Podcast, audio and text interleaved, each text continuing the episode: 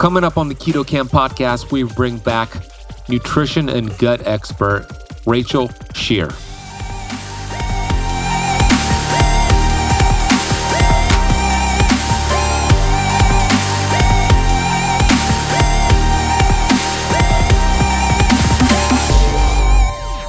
And if you think about it, every time we're eating, we are literally taking things from the outside world, which have a ton of bacteria and there's pathogens. There's, we live in a very toxic world and we put it into our body. And then our body does its job to fight off the things that are not supposed to be there. And so when we cut off our stomach acid, which is a first line defense, this can actually lead to more bacteria overgrowth.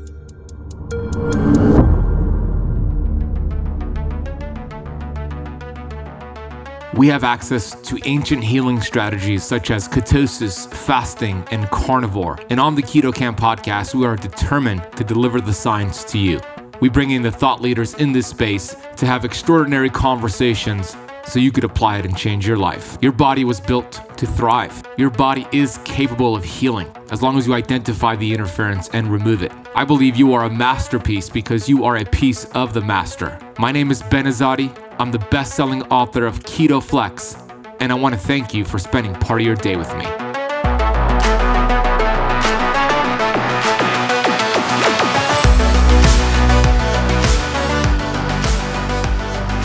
Hey, Keto Camper, Ben Azadi here, the host of the show.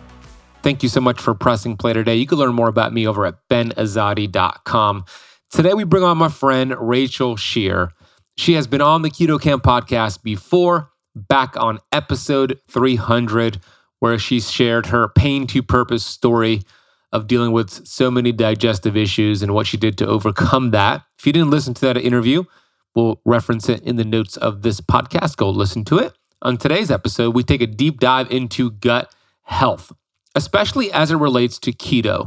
One of the most common things I've seen taking thousands of people through a different protocol on keto, fasting, carnivore is digestive issues. When you change the foods you eat and go from high carb to low carb, maybe more meat, more fat, more protein, it changes the bacteria in your gut and the bacteria need to adapt. And sometimes within that transition period, it could create digestive issues, loose stools, diarrhea, constipation, acid reflux. So, we're going to dive deep into that, and Rachel's going to share some tips for you to improve your digestive system and why that is so important the gut brain connection. We'll talk about autoimmune disease as that relates to the gut, what antibiotics do to the gut, what to do to recover from antibiotics. If you had to go on a round of antibiotics, there's some things you can do to repopulate the good bacteria. We'll talk about building muscle, why that's so important, especially for women and a lot more. This is a fun conversation. Rachel gets it. She understands root cause medicine. She has an incredible practice in Texas and an amazing podcast called the Scheer Madness Podcast, which I have been a guest on twice. And as a matter of fact, I asked her on today's episode because she just passed her episode 100 on her show. I asked her, Is there any interview that you decided not to release? And if so, why did you choose not to release it? Very interesting answer. Wait till you hear that. I also asked her about the common themes she has discovered from interviewing about 100 people because let's face it, we have so many brilliant people in the health space, but they don't all agree with each other. And it could be confusing for you. And it could be discouraging because this person says you got to do it this way. And another bright person says, no, don't do it that way, do it this way. But there are always common themes. So I wanted to ask her that question, and she's going to share with you some of the common themes she's seen on her show.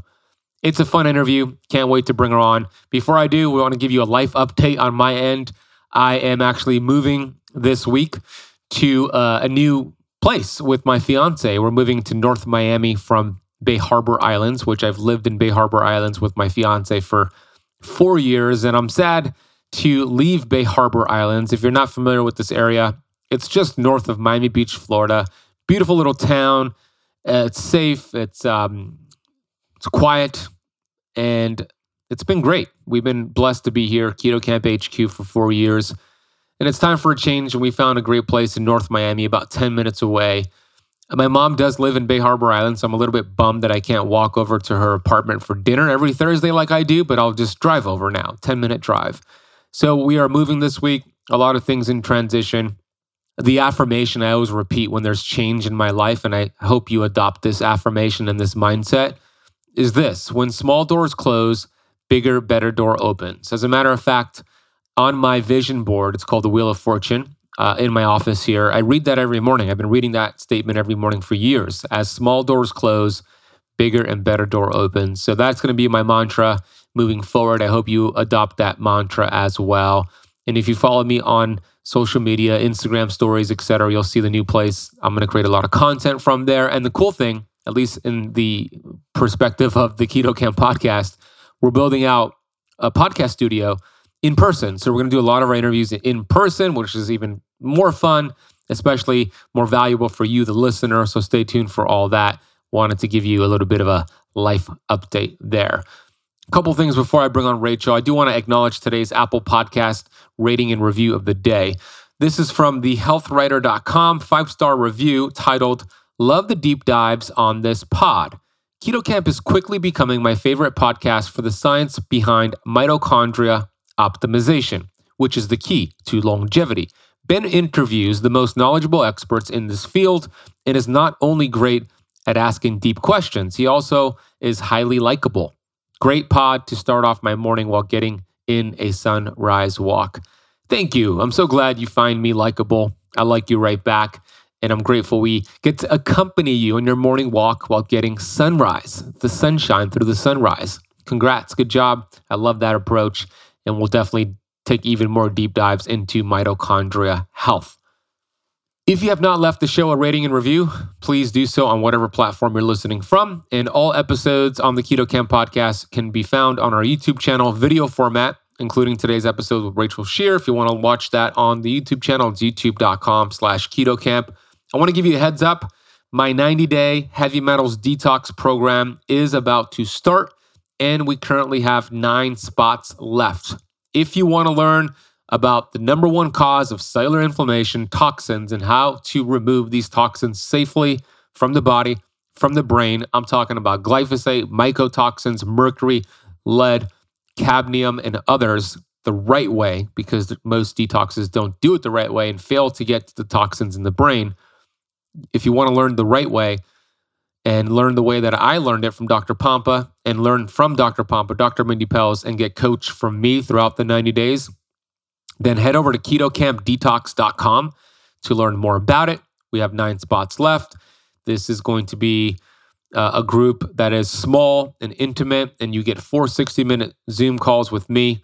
All the supplements, all the testing kits, everything is included. You can learn more about it over at ketokampdetox.com. All right, let's chat with Rachel Scheer. Rachel Scheer is a certified functional medicine nutritionist. She's an entrepreneur and a highly sought after speaker with a passion for gut health and healing. Her unique approach to health and healing has helped thousands of people overcome their health challenges by taking a root cause approach. She's passionate, she's knowledgeable, and she's a lot of fun. Here is Rachel Scheer. Rachel, welcome back to the Keto Kamp podcast. Ben, I'm so excited to be joining you again for podcast number two podcast number two. I was just telling you that the first time you were on was episode 300, which is a super cool uh, number to be on. And uh, we did a few collaborations. I've been on your amazing podcast, Scheer Madness podcast, a couple of times, and now you're on mine for the second time. And uh, thank you for being here. I, I love what you're doing. We have a, a friendship and a relationship outside of the collaborations. We keep in touch. A lot of your community has come to me and vice versa. My community has gone to you. And we yeah. Yeah, it's just so cool. We just synergize so well because we both believe that the body was built to heal itself and we help our audience identify the interference, remove the interference, and allow the body to heal itself.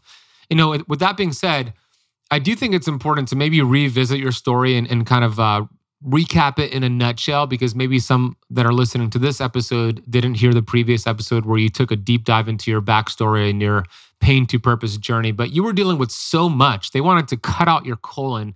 Maybe we could go back and talk about all those symptoms and then some of the pieces to the puzzle that you discovered to get your life back. Yeah, I'll, I'll, try to give it very high level just because we went in such detail on podcast number 300 if you guys want to go back and listen to that one. But yeah, you know, I I was an athlete, I was a gymnast and I was a dancer, so it's not like health isn't something that hasn't always been at the forefront of the things that I value. I just feel like I didn't really understand what health really meant until later in life. And, you know, for me, very early on, I thought health was having a fit body, looking good naked. And I got into bodybuilding when I went off to college. You know, I, I wanted to become a registered dietitian, actually wanted to be a physician very, very first off, but I saw how much schooling that was going to take. And I was like, ah, you know, I, maybe I, not. I want to be a physician. I was like, but registered dietitian. That sounds like a much better route to go, way less schooling. I can work in a hospital. I had this like whole vision of like Grey's Anatomy in my mind of what it was going to be like. And all the doctors would be like hot. And it was not that at all. But I got into to bodybuilding when I was in college, just with my background in fitness. Um, in college, I I gained the freshman 15, like us all, like a lot of us did, and I was in a sorority and partying and drinking, just not really doing a whole lot with my life, trying to figure it out at that age. Like we're all just trying to, you know, white knuckle our way and figure it out. And I found bodybuilding, and for me, you know, bodybuilding was at the time one of the best things that ever happened to me for my physical and my mental health in a lot of ways. I saw my body shift and change in ways that I had never seen it before. It gave me a sense of empowerment through doing hard things. I was able to push my body to these extremes that I never thought I was capable of. And I fell in love with what it was doing for me mentally and physically. And I feel like a lot of us start our fitness journey from this place, right? We're like, you know what? I'm not really happy with where I'm at in my life. Sometimes we actually even dislike our body. We even sometimes hate where we're at. And, you know, for me at that point in my life, that's how I felt. I was a very insecure girl growing up. I was the girl in the back at the classroom who like would never really speak up, like raise my hand like this. If you guys are listening, it's like half raised. Um, very uncommittal, very, very shy. And bodybuilding and fitness gave me this sense of confidence that I didn't know that I could have. And I think that's what's so beautiful about fitness in, in general is it really helps us step into a more confident version of ourselves. It really translates to other areas of our life. And I'm so grateful for getting into fitness. But I think also my viewpoint of health back then was skewed because it was just based off of the physical. I thought I was healthy if I had six pack abs. And, you know, also bodybuilding at the core, it's it's not healthy, right? You know, the people who are winning up on stage who are at 12% body fat, who are literally being judged for every little critique and things that could be wrong, quote unquote, in their body ends up winning. And a joke we used to always say in bodybuilding is usually the person who's winning is the most unhealthy person actually there mentally in a lot of ways because you put so much of your your worth in your physical body which is actually what happened to me and I'll, I'll get to that here in a little bit but also just what you're doing to your body physically. You know, I lost my menstrual cycle. I I was overtraining in a lot of ways. I was under eating. You know, I was tracking every little morsel of food and calories that I ate. And I was winning. And that's what's so ironic about it because sometimes we can be doing things that are on the outside praised actually publicly. We can be these publicly praised addictions and and feel like we're we're doing things that are great because people are like, yeah, that's awesome, that's amazing. And for some people, I think it, it, can be done healthy. At least I just know for me, it it wasn't, or at least it slowly started to not be, even if it was at the beginning for me. And as I started to get into the later stages of bodybuilding, you know 12% body fat i started to actually struggle quite a bit with my health you know and i think i started to struggle a bit even before when, when i say health i mean more on the physical side there but i started to struggle before even with my mental health you know i had a lot of anxiety and I was having trouble sleeping, and just everything in my life was focused around fitness and bodybuilding. But what really, really shifted for me is I remember when I was competing actually at the national level, getting ready to go pro, I came home after I had just won like a first place trophy and I was so proud and just something felt so off internally. And my gut just was never the same after that. I, it was literally a moment in time I remember where just things were different. And I started to struggle with severe bloating and constipation and these terrible, terrible gut issues that literally would leave me in bed every single day, just depressed and unable to move. And I didn't have a menstrual cycle, like I said at the time. And just a lot of things started to become off physically with my body. So I did what most people would do. They were like, okay, there's something that's off. There's some physical signs. And I went to the doctor. Mm-hmm. And they did all the scans, the MRI, CT, colonoscopy, endoscopy, right? Because they're like, okay, let's see what's going on with your gut. Blood work came back normal, except for my thyroid was a little bit low, which makes sense when you're in a very low calorie diet, low body composition. Your thyroid slows down, is a biofeedback, very, very normal. But gut wise, everything was normal. There was nothing wrong with me. So I was given a label of IBS or irritable bowel syndrome and given a bunch of medications. I was given laxatives because I could not use the restroom at all. Just how much the motility in my gut had came to a halt. I was put on thyroid medications because of my thyroid. Um, I was on birth control because of my hormones, and I was starting to get acne, and my, my hair was even thinning a bit. And I just continued to get worse and worse over the next year, where I remember one day just literally lying in bed, just saying, like, this isn't my life. This this isn't real. Like this isn't happening. You know, my my whole life up until this point was fitness and, what I thought was health. And I felt betrayed by it. I, I felt completely betrayed by it. But I thought that for me was like my rock bottom and all these medications. And I thought I was doing what I was supposed to be doing. And I feel like that's what a lot of people do. They go to the doctor. That, that's what we've been taught to do. And they feel like they're doing everything right. And eventually, for me, I was even sent to a colorectal surgeon, just like you said earlier, where I was given the suggestion that I have my entire large intestine taken out because it actually came to a point where I couldn't go to the bathroom at all. Laxatives didn't even work for me. And I had to actually do a daily enema to even get my body to empty, which is yeah, I know, not sexy for. Yeah. You know, how long did you have, how long did you have to do that for? The enemas. Probably a good six months, and just wow. was, I was absolutely miserable. And I was ready to get the surgery. Like, like a lot of people were like, "Oh, then you just started really diving into like your health and your microbiome." I was like, "No, no, no." I'm like, "When can we schedule the surgery? Like, let's do it." Like, I was that desperate with where I was at. So I know what it's like to be at that point in your life where you're just like, can I cuss on here? Yeah, go go ahead. or you're just like, like I'm sick and tired of feeling the way that I feel. I don't want to feel this anymore. Give me the pill, give me the medication, just cut out my large intestine. I just want to get on with my life. I, I know what it's like to be at that place. I can speak to that and people.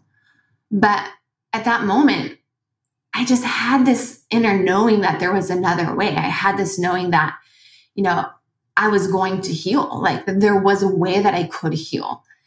And even though I was like ready to schedule the surgery, I decided to give myself a few months. And, you know, I just became obsessed with learning everything that I could about gut health and the microbiome and how the bacteria in our gut control everything in our entire body. And I started to really work on healing my gut, but more from a functional medicine and a holistic perspective, really getting to the root cause. And I found that a lot of my issues were actually stemming from a lot of bacterial overgrowth. I had SIBO, small intestinal bacterial overgrowth, which was leading to a lot of the chronic bloating, the distension, based off of the type of bacteria I had. It was slowing down the motility in, in my gut, in conjunction with the fact that I had a very low metabolic rate at the time because of where my body composition was. And my thyroid slowed down and the motility in my gut slowed down.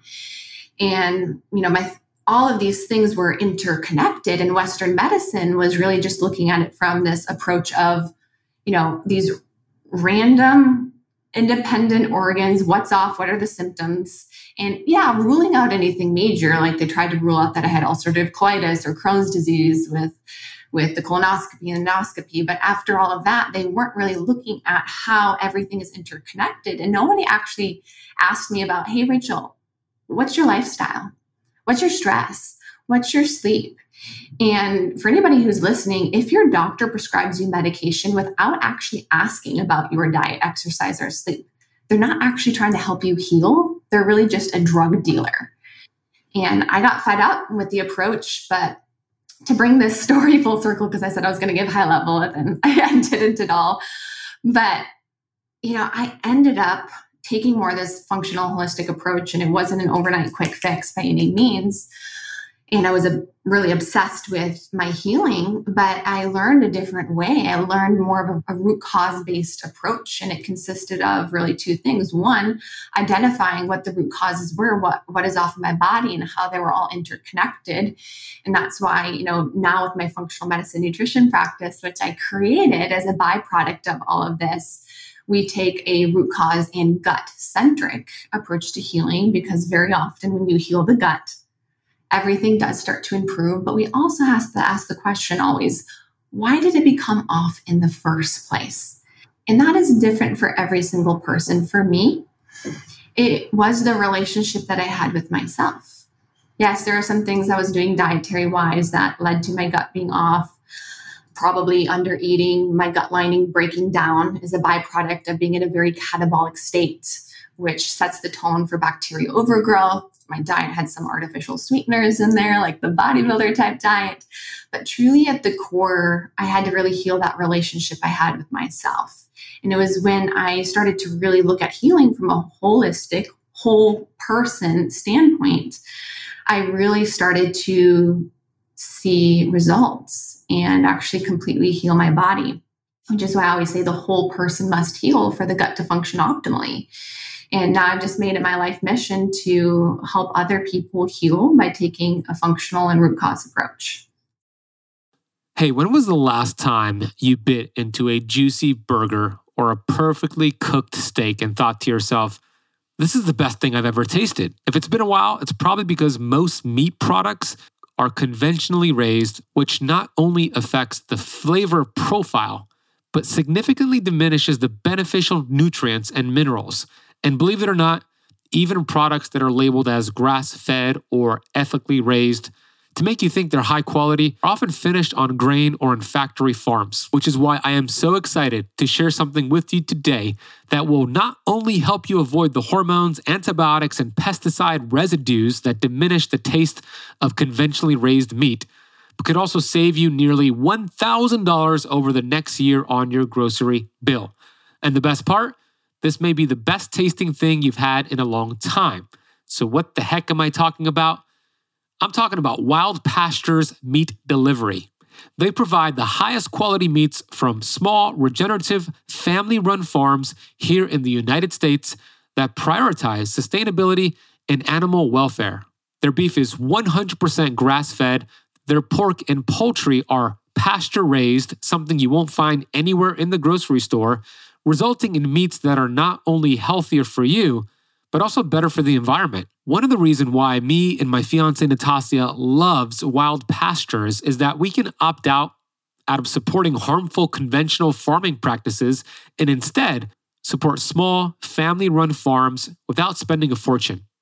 And the convenience doesn't stop there.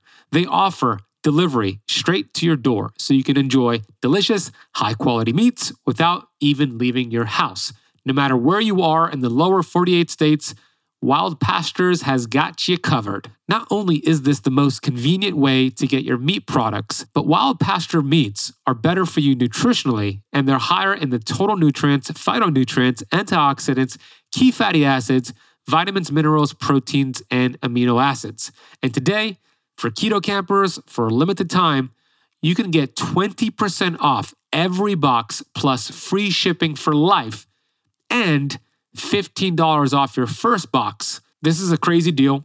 and I hope you take advantage of it. So make the switch to Wild Pastures today and save nearly $1,000 on your grocery bill while feeling healthier and enjoying the best tasting meats of your life. All you need to do is go to the link in the podcast notes down below. Everything is already applied. All you got to do is click that link, customize your order, and you'll have some delicious, healthy tasting meats very soon. Head to the podcast notes down below, click the link, enjoy your wild pastures. Okay, let's get right back to this episode. I'm going to just share a few of the lessons that I've learned from your share. Number one, uh, having goals for fitness and performance and bodybuilding, etc., is not usually synonymous with having health and longevity goals. As a matter of fact, it's rarely synonymous with that because that lifestyle is very inflammatory. If we look at the last three years with COVID, for example, I saw a lot of bodybuilders and a lot of these CrossFit athletes get really sick, and some of them even died from COVID because they were just so internally inflamed, even though they looked incredible on the outside. So we can't just judge a book by the cover. Now, with that being said, of course, we can have it all. We could look really great and fit and also be healthy, but usually it's not about the health. And that's that was the case for you. The other lesson was these doctors, you're so right. They're not asking you about your sleep and your a mindset and the foods you're eating. Like if they would have just asked you those simple questions, they would have uncovered like you're having all these artificial sweeteners, you're in a caloric deficit. That's why the thyroid is slowing down. Your basal metabolic. I looked at my body actually. I mean, that was that 12% body yes. Hmm, maybe there's a connection between girl, but I don't know, right? I don't know. And, and when you're in it, it's, it's really hard to see what's happening with yourself. Yeah, and exactly. You, you didn't know that was the current level of your awareness. And for so many people, that's the case for them. And that's why these conversations are so important, Rage, because it helps them have those light bulb moments so they could understand, okay, maybe this is not the right approach that they're doing with their doctor. But you know, you didn't have your menstrual cycle. That is also a red flag. You know, 12% body fat for a female, very, very low. You probably looked phenomenal and you were super ripped and you had your six pack abs, which is great, but it's like you didn't feel great. And that is more important than anything. Like just thinking about you being in bed and like wanting to like just do anything possible to just feel better. So many people feel that way and they go down down that route. And I'm grateful you did it. I'm grateful that you kind of paused and then put your faith in the human body and explored that route of okay, let me just study gut health and it turned into this whole business and program and all the cool things you're doing now. But let's um relate what you went through to what I see in the keto space and the carnivore space specifically with gut issues I see a lot of people who start keto. Let's say they've been low fat for a very long time because that was like the traditional dogma. And they start increasing their fat because they're doing keto and they're getting uh, loose stools, they're getting diarrhea, they're feeling really awful. Uh, their digestive system, symptoms are just manifesting that first day they start incorporating healthy fats. What's the relationship there between dietary fat and the fact that they've been low fat for so long and the liver maybe not being able to pump out enough bile to break down that fat.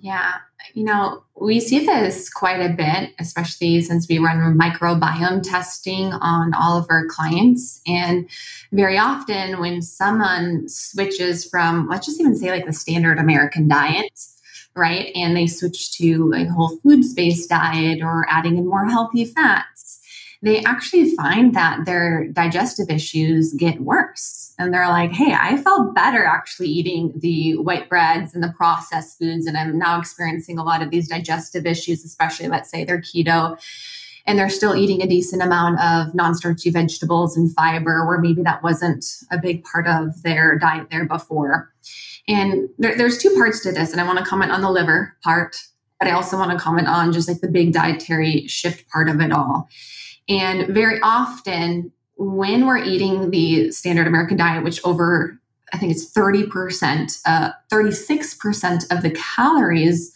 coming from inflammatory fats, sugar, and processed foods that are very calorie dense but nutrient poor. What actually we see happen with the gut microbiome is we see very low diversity so, diversity is something we look out for overall health, just in general, but of course, the health of the gut. And diversity is the different types of individual bacteria you have in your gut. So, they've shown that the more diverse your microbiome, the better metabolic health outcomes, mental health outcomes, just overall health outcomes. And then the less diverse your gut microbiome is, the higher the connection with insulin resistance, metabolic issues, neurodegenerative disorders, you know, type 2 diabetes, the list goes on and on. So we want a very diverse gut. But when someone's on the standard American diet and very simple carbohydrates, processed foods, we see low diversity, but we also see a lot of bacterial overgrowth of more pathogenic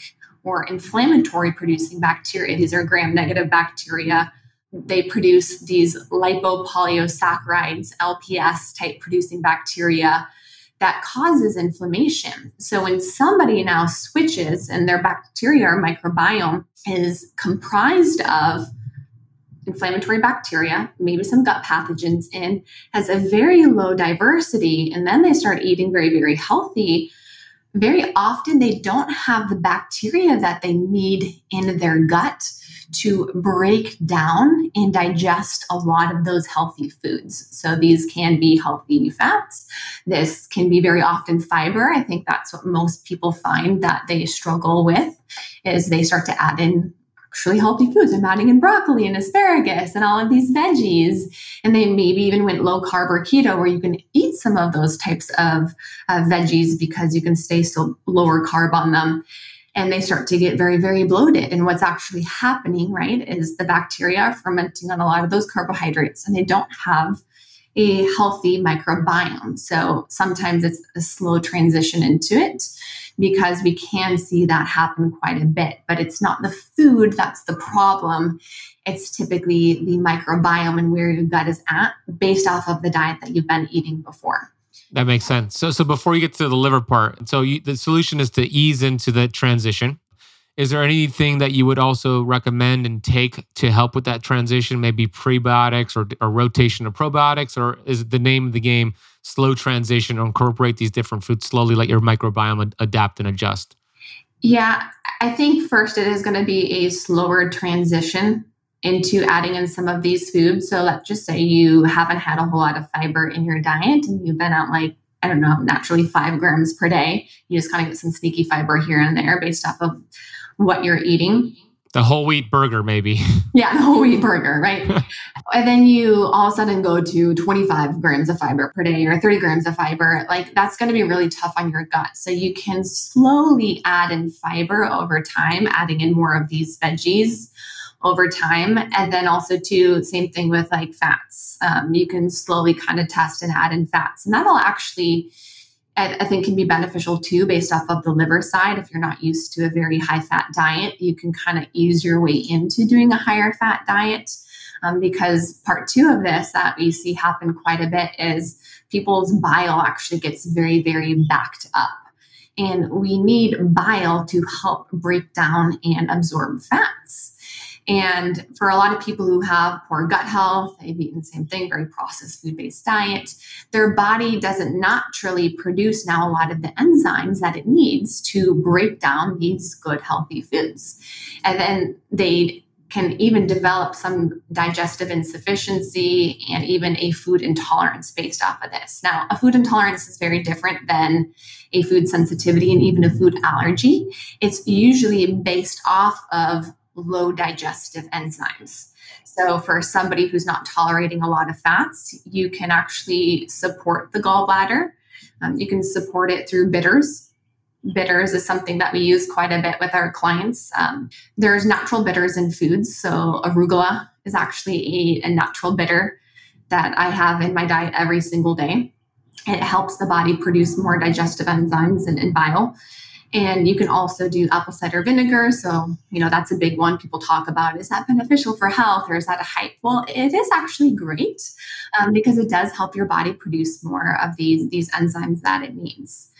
So you can also supplement too. So some people will actually take some ox bile or some hydrochloric acid too. And both of these can be beneficial. But I think easing into it a little bit, paying attention to your body, not looking at it like a light switch. But if you do notice you start to get a lot of bloating and GI issues, it's more than likely digestive insufficiency that's happening there, which can be fixed, or microbiome imbalances. Great breakdown. I love bitters. I always say bitters for the liver. It's uh, it's so important. So arugula, like as you mentioned, apple cider vinegar, dandelion uh, greens and milk thistle, etc., lemons and limes. All that is terrific. Uh, so many people have beat up their liver from medications and toxins, etc. So now they're eating more fat. To your point, Rachel, they can't break it down, and they're thinking this keto thing is not working for me. But it's not the keto that's the issue. It's the fact that you're not just producing healthy bile. You got thick, sluggish bile. So there's some things you can do, and the liver will adapt. The liver is amazing. I call the liver the soccer mom organ because it does so many things for us. So slow transition, bitters, and then you mentioned hydrochloric acid. I know that a lot of people believe, well, maybe not in our space, but conventional wisdom is like acid reflux and GERD is a result of too much stomach acid. So they take things like Tums and these antacids, It's terrible. which yeah, which I want you to talk about why it's terrible, which suppresses stomach acid, and then later on when you try to eat more protein and fat, we can't break it down. So what's happening there? What's the myth around uh, acid reflux and GERD? Yeah, I, see a lot of people recommending that. They're like, I have an acid problem, I have an acid problem. And they end up taking things like Tums and all of that, which does get rid of a lot of the stomach acid. But very rarely does somebody have too much acid production. It's actually more common that someone is not producing enough stomach acid overall. Um, very rarely have I seen that on our microbiome test where somebody is producing way too much.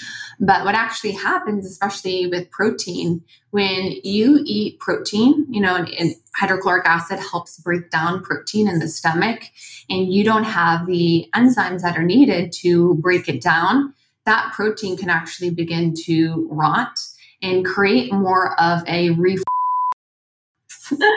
a re a re what, Rachel?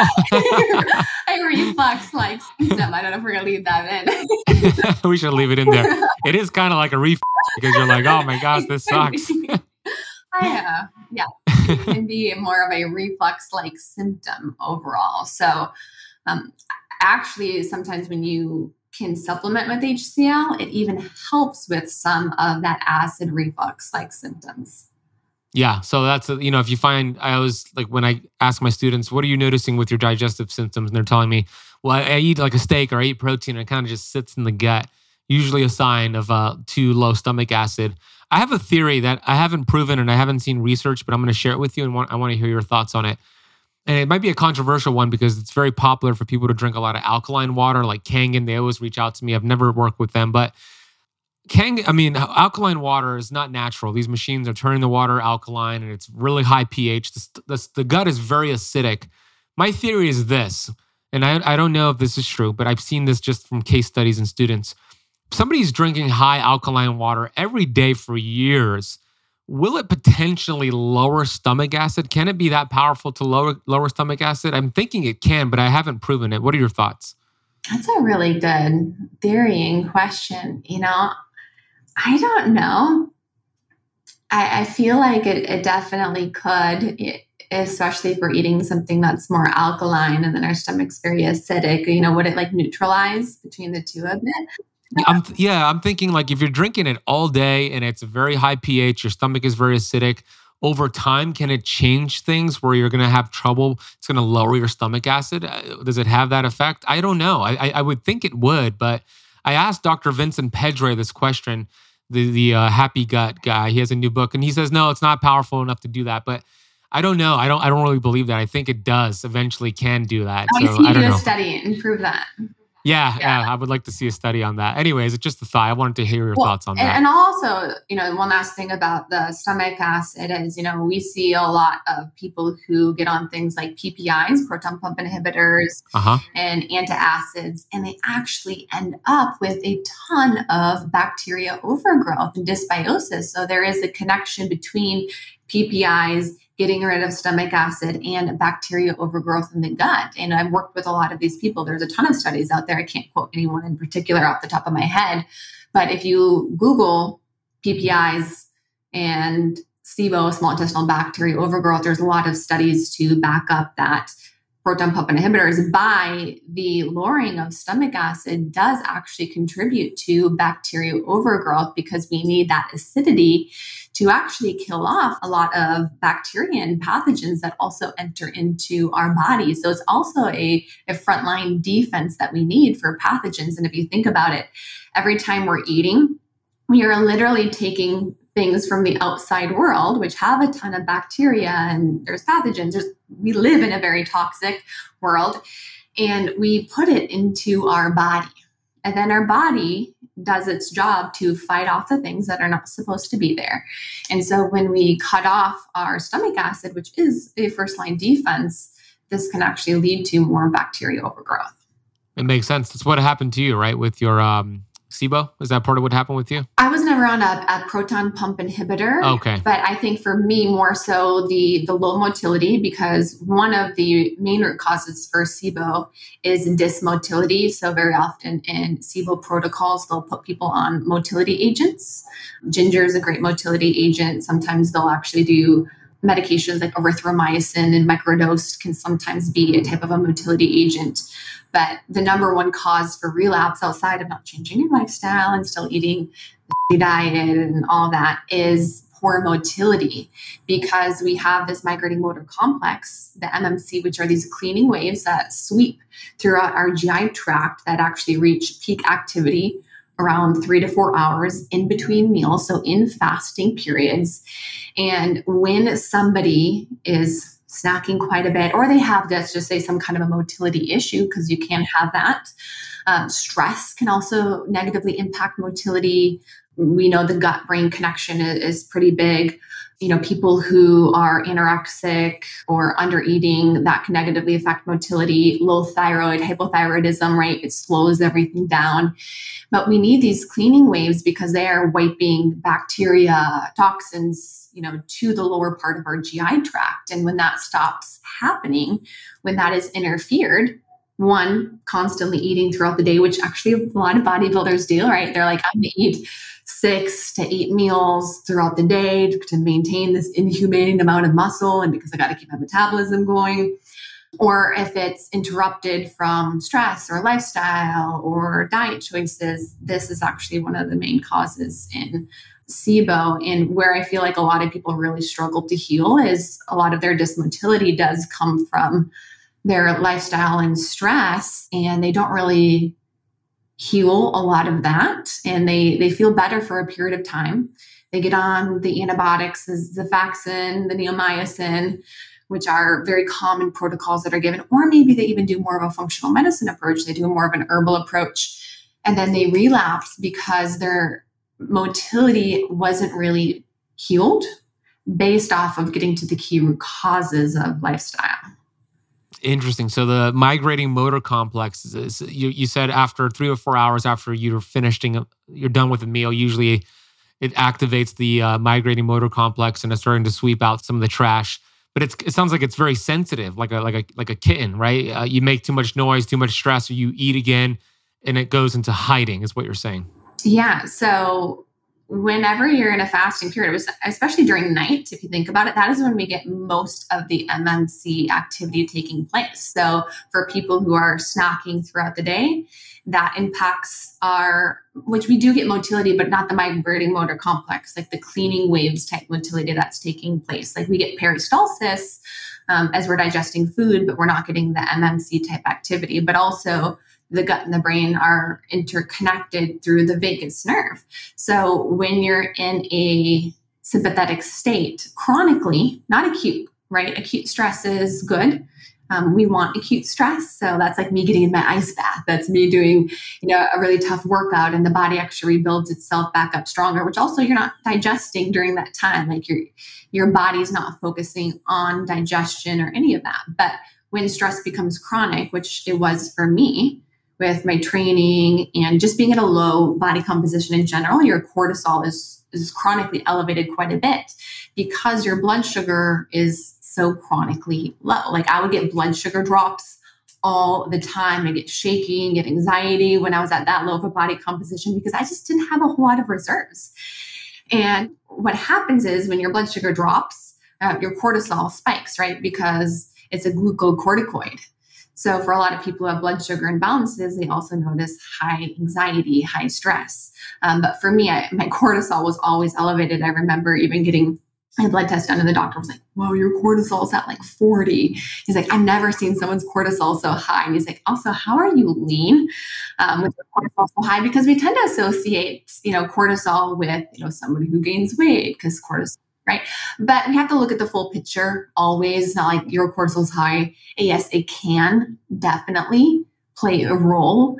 But for me, it was chronically elevated. And I also believe that that played a role in my gut because it's catabolic. Cortisol breaks things down. Bodybuilders avoid it like the hawk, right? Because they don't want to break down their muscle tissue when it's when it's elevated. So that is why when they're so lean, also they do eat quite a bit because it, can help take them out of a catabolic state, um, especially when they're getting a lot of protein, adding in amino acids. That can definitely help. But we don't often think that about how our gut lining is also a muscle tissue, and very easily broken down one cell layer thick. And when we're in that catabolic state, the gut lining breaks down, leads to intestinal permeability, which also sets the tone for further dysbiosis, gut issues, neurological issues too. Yeah, it's just a cascade. That's why it starts with the gut. That's your what you always talk about. If you watch any of my videos on social media, you always see me with glasses on. And I always get the question, "Hey, why are you wearing those glasses?" These are called blue light blocking glasses, and I wear them to protect my brain and my focus. You see, we are bombarded with stimulation, especially with junk light from your computer screen, your phone, fluorescent lights, and the brain has to filter that out. These glasses, what they do is they filter out those lights for you so your brain does not have to do the work. I equate this to having a web browser open with 100 tabs if you had 100 tabs open on your computer, that computer is going to run slow. But if you were able to eliminate 99 of those 100 tabs and now you just have one tab open, that computer will function better. This is the same thing with your brain. So there's different types of blue light blocking glasses. There are computer glasses that you would wear during the day when working with screens and under artificial light. There are light sensitivity glasses that you would also wear during the day with screens and artificial light. And then you have the blue light blocking glasses, which I wear at night, two to three hours before I go to bed, which promotes hormone health, helps your body produce melatonin, and aids in better sleep. My go to is from Bon Charge. They have the science to back it up. They look super cool. The glasses come in non prescription, prescription, and reading options. Glasses for every need. BonCharge also has other amazing products such as low blue light bulbs, red light therapy devices, EMF slash 5G protection, and 100% blackout sleep mask that I take with me when I travel all the time. The greatest thing about them, all backed up by science. They gave Keto Kamp podcast listeners a 15% off coupon code. All you need to do is head over to boncharge.com slash ketokamp and use the coupon code ketokamp at checkout, no space in between, to get 15% off your entire order. We'll drop that link down below along with the coupon code. Go check them out and let's get back to this episode. Curious, what's your body fat percentage at, at this moment? Do you know? I, I, don't test that much. I do have an InBody in my garage. If you don't know what that yeah. is, it's a bioelectric impedance analysis. I had one in my practice. And then now that we're fully virtual, I just have it in my home gym here. But I think last time I tested, I was close to 20. 20%? 20%. Yeah. And I, I still have six pack abs. You do? Like, yeah. If anybody follows Rachel on uh, Instagram, she's got great abs. Um, great abs. So what is what would be not a fitness range for women in general. What would be a healthy range, an optimal range for women to aim for for body fat percentage? You know, what is healthy for each woman will, of course, vary based off of their body. I've known some women who can get to close to 16% body fat no issues whatsoever. And I'm actually one of those people too. I can get to 16%. I'm not at 16% right now, but I can get to 16% body fat and have a very normal menstrual cycle, um, like my body composition, no blood sugar issues, no gut issues, and do okay. There are some women who they get to 16% body fat or maybe even just a little bit lower 14% and they do start to develop issues they start to lose their menstrual cycle they start to have more blood sugar issues um, and it does negatively affect their body so it really does depend on each person. Um, I, am lucky in terms of I can get, but for me, 12% body fat was way, way, way too low. I think even at one point I got down to 10 accidentally, just training hard and never changing my regimen. But overall, to answer your question, I think most women, it falls between around maybe 16, but 18% probably up to 23% would be the ideal range where you will love your body composition there. And it's, it's very different for women than men. Like a lot of people have that number in their mind and they think like, oh, that's not that low. Like that's not that low. I want to be much lower. But you also have to remember as women, we have extra fat around our ovaries. We have extra fat around our breast tissue. And visually looking at this, a, a woman probably close to 16 or 18% is going to look like a guy who's probably closer to like 10 to 12% visually. And that's why for me, you know, at 20%, I can still actually have six pack abs, but I also store a lot more of my fat in the lower part of my body. So I store it more in my my butt, my hips and thighs. Yeah, reproduction yeah, reproduction, right? And for most women, when they're in their reproductive years, they store more fat in that area, which is very, very healthy. It's more of that pear shape. Where for men, they tend to store more of their fat around the midsection. And that fat around the midsection is actually what's the most metabolically unhealthy um, because it can lead to things like insulin resistance more likely. But women who go into their menopausal years will start to see a shift they'll start to see a shift when they're not in that reproductive years and they'll start to actually get more fat around the mid midsection and less looking like the pear and more like an apple. Mm-hmm. Yeah, so there you go. Go te- test your body fat and see where you're at. That's arguably even more important than the the number on the scale, the weight. I want to I want to ask you about antibiotics. How many times do you have clients that come into your your program and you find out they've you know recently taken antibiotics. What do you how, how, do you coach them on that? Like how do you explain what antibiotics have done to them? And then how do you rebuild some of the things that have been lost with antibiotics? Yeah so we always do a pretty in-depth history of everybody when they come in medications they've on previous medications birth control you know i can dive into that too and like that's negative effect on the microbiome antibiotic use getting to know their diet, the supplements that they take. But yeah, antibiotics is on there in particular because of its negative effect on the microbiome. Now, if you do one round of antibiotics, is this just going to ruin your health 100%? Like, probably not. However, it does play a big role in shifting your microbiome unfortunately, you know, there are different times in our life where we do have to get on antibiotics. I've been on antibiotics before. And I'm never to tell anybody not to get antibiotics because antibiotics can save your life in a lot of scenarios. Like I had a client reach out to me and she was like, Hey, I'm getting surgery. They want me to get on antibiotics. Should I get on antibiotics? And I'm like, Yes, you should get on antibiotics because you know what? If you get an infection, after your surgery, that's going to be far worse than what would happen than some of the shifts that take place with your microbiome. However, we don't want to overly get on antibiotics. And I think that's what we see quite a bit is, you know, we see kids who have all these ear infections when they're younger and they're on rounds and rounds and rounds of antibiotics or you know, we see people when they're in their teenage years, they have acne. And the number one therapy that was used for acne in dermatology was antibiotics. You know, I was put on erythromycin myself for acne. I was I can't even remember all of the antibiotics that I was put on for acne because they had the theory that acne was really due to bacterial overgrowth in the skin. And we've actually now shown that the microbiome plays such a huge role in skin health and things like acne. Of course, hormones do as well. But why are hormones off? Your gut can play a massive role. Of course, your diet, and I even remember too, I had a dermatologist when I was younger. I was like, does does the food you eat play any impact in your skin? I was like looking for affirmation that I could eat whatever I wanted and it wouldn't impact because I had terrible cystic acne growing up. Um, I was put on Accutane. That's why I, I totally get it. I was on all the gut destroyers. But the physician was like, no, there's nothing that shows that the food that you eat wow. affects your skin. They're still saying that to this day.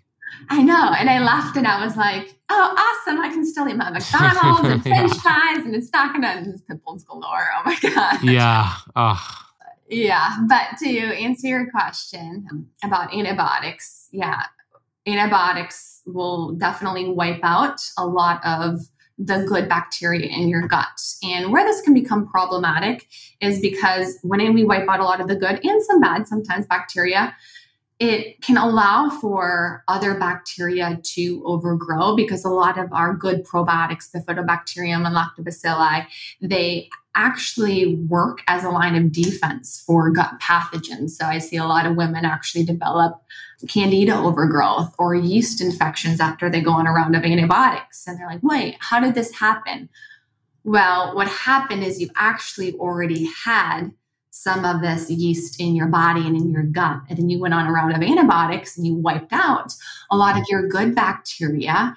And now this set a train where a lot of this yeast could actually overgrow. And then they had a candida infection or they have a yeast infection. And then they have to get on antifungals. So avoiding them you know, if we can, is always the goal. But sometimes we do need to bite the bullet and get on an antibiotic. It's just weighing out what is the going to be the bigger pain and issue. Now, if you have been on antibiotics, there are definitely some things that you can do to support your microbiome before and getting off. Um, I like to do some good gut lining support when you're on antibiotics. So, supporting with L glutamine, aloe vera, colostrum can actually be really beneficial um, immunoglobulins. Um, a lot of this supports the immune and inflammatory response in your gut. It, supports the gastric mucosa of the gut lining, which is what we oftentimes see damaged also as a byproduct of getting on antibiotics. And when we see the mucosa damaged, this also is what can create more of bacterial overgrowth, food sensitivities. So, one, supporting the gut lining. Two, I'd say you can support with probiotics. Now, I've talked to so many different gastroenterologists, and there's so many different theories about probiotics out there. You know, I've had Dr. Kenneth Brown on my podcast. I'm not sure if you're familiar with him. You know, and he really is not huge on probiotics unless they are a spore based probiotic in particular. And one of the things that he says is, you know, if most probiotics have to be refrigerated, and going back to our stomach acid conversation, what makes you think that this probiotic that has to stay at this certain low temperature is actually going to survive your body temperature and the acidity and all of that that's in your body? However, uh, he's a big fan of spore based probiotics. I can probably not explain spore based probiotics as well as he can, but essentially, um, I, hope I explained this right, but how the, these probiotics work is they produce a, a spore and it's actually more protective for that probiotic, that bacteria, so it's able to make it to the part of the GI tract that it's needed. Now, a lot of other gastroenterologists or functional medicine physicians just totally believe in probiotics um, and that they they are beneficial when getting on different antibiotic protocols. So I feel like there's no harm in it. You know, I'd say support your body with some good probiotics. You can also get them from food-based sources. Most of the time, probiotics don't actually work by colonizing to your gut. They more so have a transitory benefit, meaning as they are moving throughout your stomach, your small intestine, and your large intestine, if it makes it all that way there. They have benefits in terms of fighting off a lot of bad bacteria. So they still can keep at bay, you know, yeast overgrowth and things like that. But the main thing you're going to want to do to rebuild your microbiome back up after is going to be focusing primarily on diet, getting an abundance of, you know, prebiotics, um, you can do some fermented foods, kefir if you, if you tolerate dairy, um, sauerkraut, kimchi. You can do a lot of polyphenols too in your diet. So polyphenols are what give fruits and vegetables their bright colors. Matcha green tea. Is a polyphenol dark chocolate. So I always have dark chocolate in my diet. You know, purple, sweet potato, all, all of the bright colored fruits and vegetables are high in polyphenols, curcumin, quercetin. They've actually been shown to even work a bit more effectively than some probiotics just because they help the body um, produce more good bacteria more like a prebiotic than an actual probiotic that has to survive through your stomach acid and then your body temperature too. Oh, that makes sense. Yeah, you know, probiotics are it's a multi-billion dollar industry and I do think in general they are overhyped, meaning people think you could just fix your gut by taking a probiotic. And you know, Rachel, that is not true. I said it's like a drop in the ocean. Exactly. It's a small drop in the ocean. There's so many other things going on but there is a time and place for them. Uh, the way that I, I personally use it and, what I teach my students is we rotate different probiotics. So sometimes we'll do a spore, we'll do like Megaspore, and then we'll rotate to a different one, and then we'll eat more prebiotics. And I just like changing things up and the rotation more than just staying on one probi- probiotic forever and not doing all the other stuff. So, two more things here before we wrap it up. Staying on the topic of the gut, and then we're going to transition to a different topic to wrap things up. You, you told me something before we hit record, and I want you to share that quote about anxiety and psych- psychiatric patients and the, the correlation there. Yeah, this study was done by the American Psychological Association, and it says that the average young adult has the same level of anxiety as a psychiatric patient did in the 1950s. Jeez, that's and awful it, it's insane. It, it blows my mind. And it also blows my mind that we're not asking the question why, right? You and I are all about getting to the root cause. It's a, it's a medication deficiency, isn't it? Oh, yeah. Yeah. you just need to get on another SSRI and right, yeah, your it. issues. And, and that's what's so unfortunate is because that's how our health industry, or you what you call, and I love it, sick industry, really addresses you know health. You come in with a symptom you have depression anxiety and we basically diagnose based off of symptom clusters not basically we do diagnose based off of symptom clusters. We say hmm you fit all the criteria for major depressive disorder. You fit all the criteria for you know anxiety disorder. So here's a medication that can help you. Now i'm not against ever taking the pill you know i'm not against it. I think for some people it can be the little push that they need you know especially if they're they're massively depressed and they can't get out of bed. Um, what i think that's so wrong with you know traditional psychiatry is they also don't ask about those other areas. They also don't ask about the root causes as to why you may be struggling with anxiety and depression in the first place. They just only give you a pill. That is it that is their solution to helping you get healthy you know and big pharma last year made over i forget four point something trillion dollars just based off of medications. And people don't realize like this is a business. They are making money off of you just like every other business on getting you on medication. It's a brilliant it's a brilliant business model isn't it? It's evil. Yeah. it's kind of evil but it works really well yeah, and I think I said this on uh, the podcast you came on on mine, but you know, then all of these medications they have side effects, and we actually have to say, do they really have side effects, or do they just have effects that we don't market? Right? We are like, oh, this is all the benefits you're going to get, and then here's the long list of side effects, and are they really side effects, right? Or are they just the things they don't want to really promote?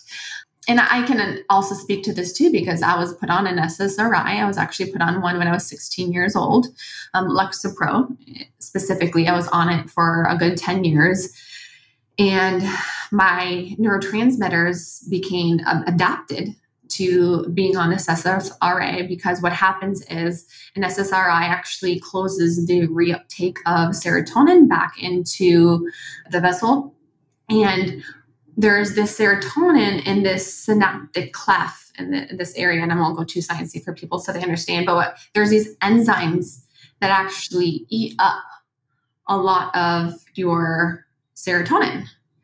And what happens then is for a while, people see benefit from getting on these SSRIs, but when they get off of it, when these reuptake transporters are reopened because that medication was keeping them closed, they actually have lower levels of serotonin because of those enzymes, like five, um, I think five MEO or some of the MEO enzymes actually eat up a lot of these serotonin and now they're actually depleted.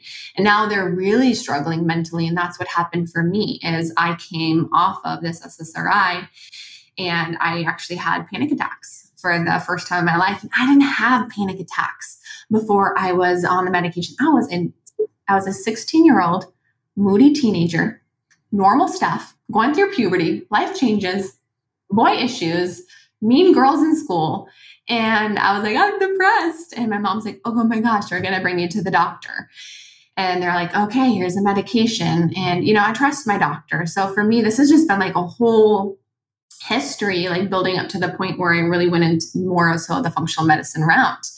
And coming off of it was the worst thing ever, really dealing with withdrawal symptoms. And um, I wouldn't wish that on anybody. It was the hardest thing I could say the hardest thing that I ever have to do. And I honestly will say that it was even harder than my gut issues that I struggled with. Wow, that speaks volumes. It was that hard. I had Andy Frisella on my podcast because he was on even uh, Lexapro and, and on a much higher dose too for I think a good 10 years of his life. And he tried to come off of it and he was getting, you know, tremors and same thing, all of these like just life went and he said to me, and Andy Frisella, you know, for you guys listening, like 75 hard, tough guy. That's him. He said it was the hardest thing of his entire life. Wow. He ever had to walk through.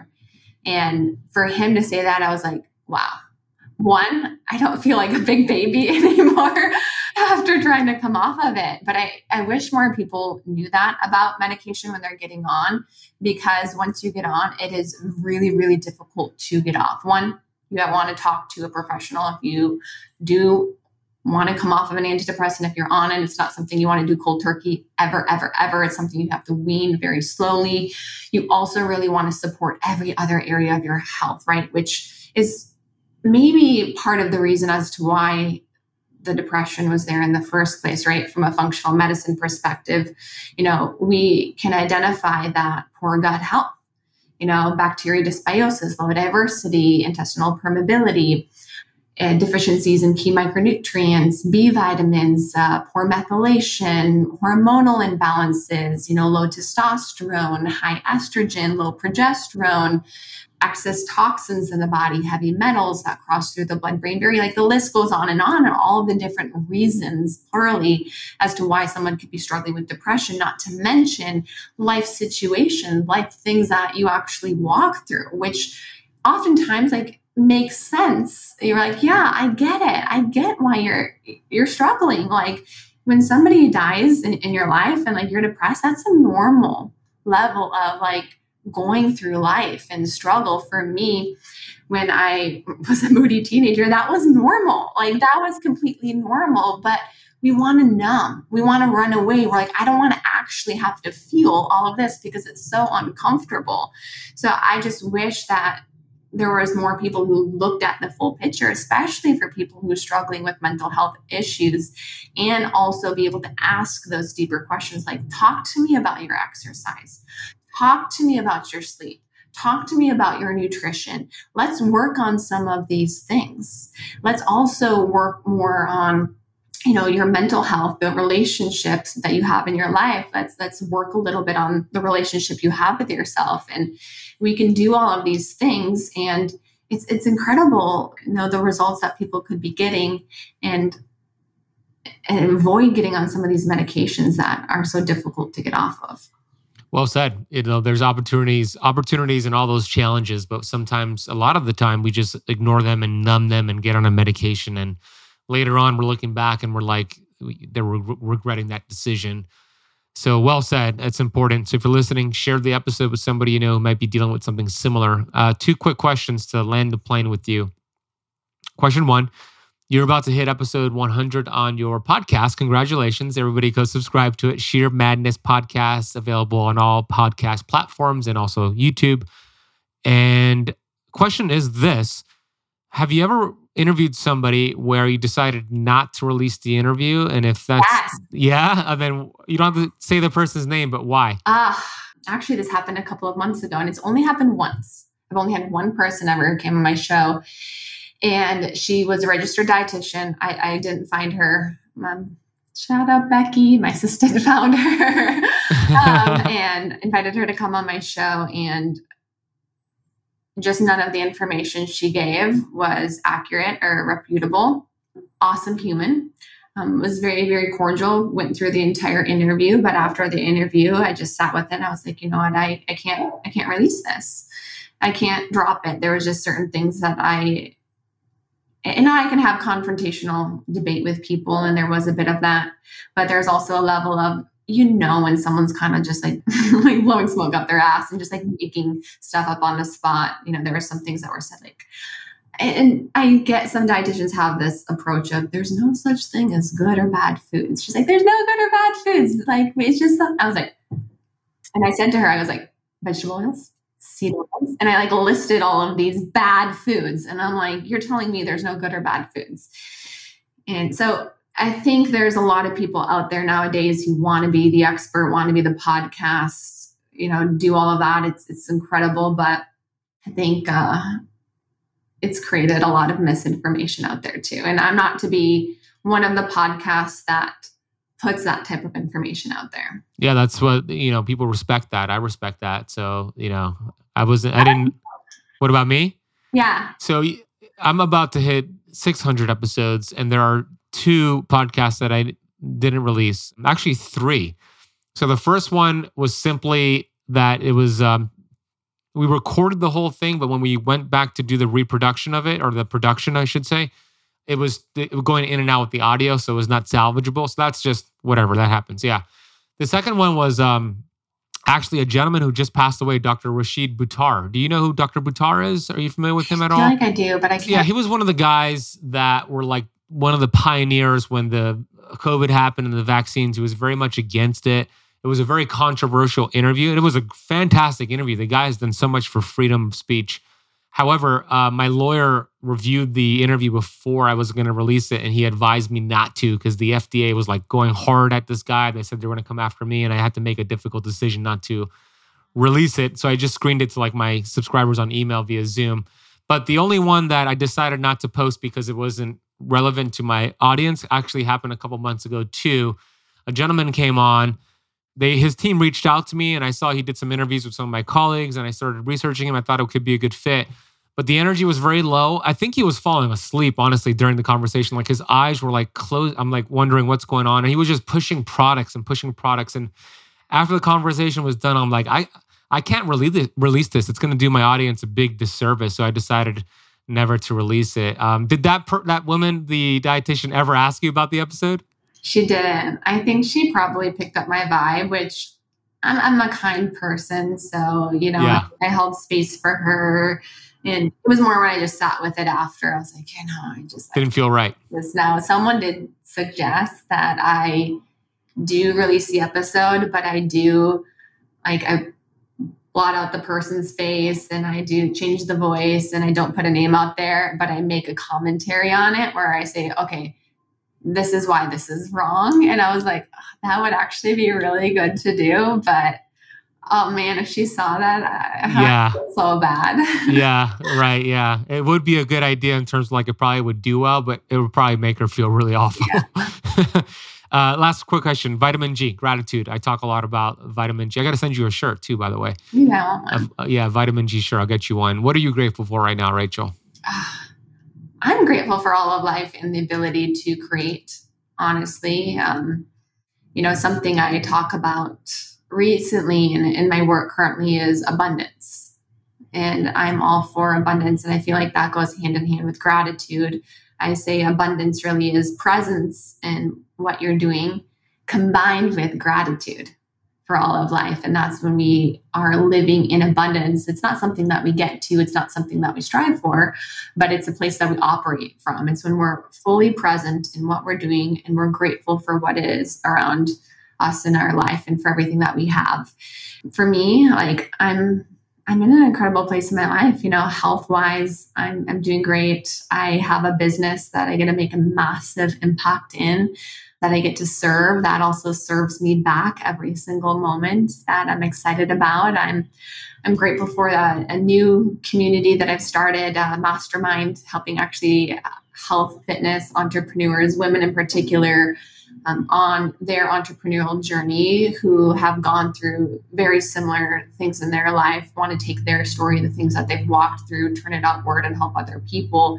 That's why I call it the evolution because I think a lot of us can relate to that. Like we go through something in our life. You know, you have been in, in your life with like all the weight that you lost and finding keto, and you were like, oh my gosh, what was the worst thing that happened to me has become one of the best things. And I want to help other people do this too. I want to help other people through what I was able to do for myself because more people need to know about this. And I think that is the most incredible feeling ever. Like that is the work that we all are after in our life. And we spend so much of our time in our work, like so much of our time. So to be able to step into doing something that has been such a huge part of you in, your healing journey, but then be able to help other people, like that's something I'm just grateful for every single day. And to help now other entrepreneurs do the exact same thing. Very cool. Yeah, that's something definitely to be grateful for. I love the abundance mindset. I, I really believe abundance is our, our birthright. I'm grateful for you, Rachel. I've got a lot of vitamin G for you in our several collaborations. We'll do a lot more. So cheers to that. What, where's the best place to check you out? RachelScheer.com, Scheer Madness Podcast, anywhere else? Yeah, Instagram, Rachel Scheer, practices Rachel Scheer Nutrition. And yeah, you said it. All that good stuff. We'll put it down below. Thank you, Rachel, for coming back to the show. Thank you, guys.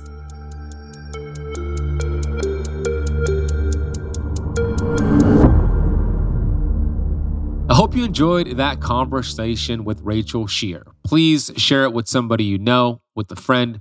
Leave the show a rating and review. If you want to watch the video format of today's interview and all interviews, that could be found on our YouTube channel, which is youtube.com slash keto kamp. We're going to put all of Rachel's social media, her website, everything could be found down below in the podcast notes. Go check out my heavy metal detox program starting soon, nine spots left. Head over to ketokampdetox.com. Thank you, Keto Camper, for spending part of your day with me. I'll see you on the next episode.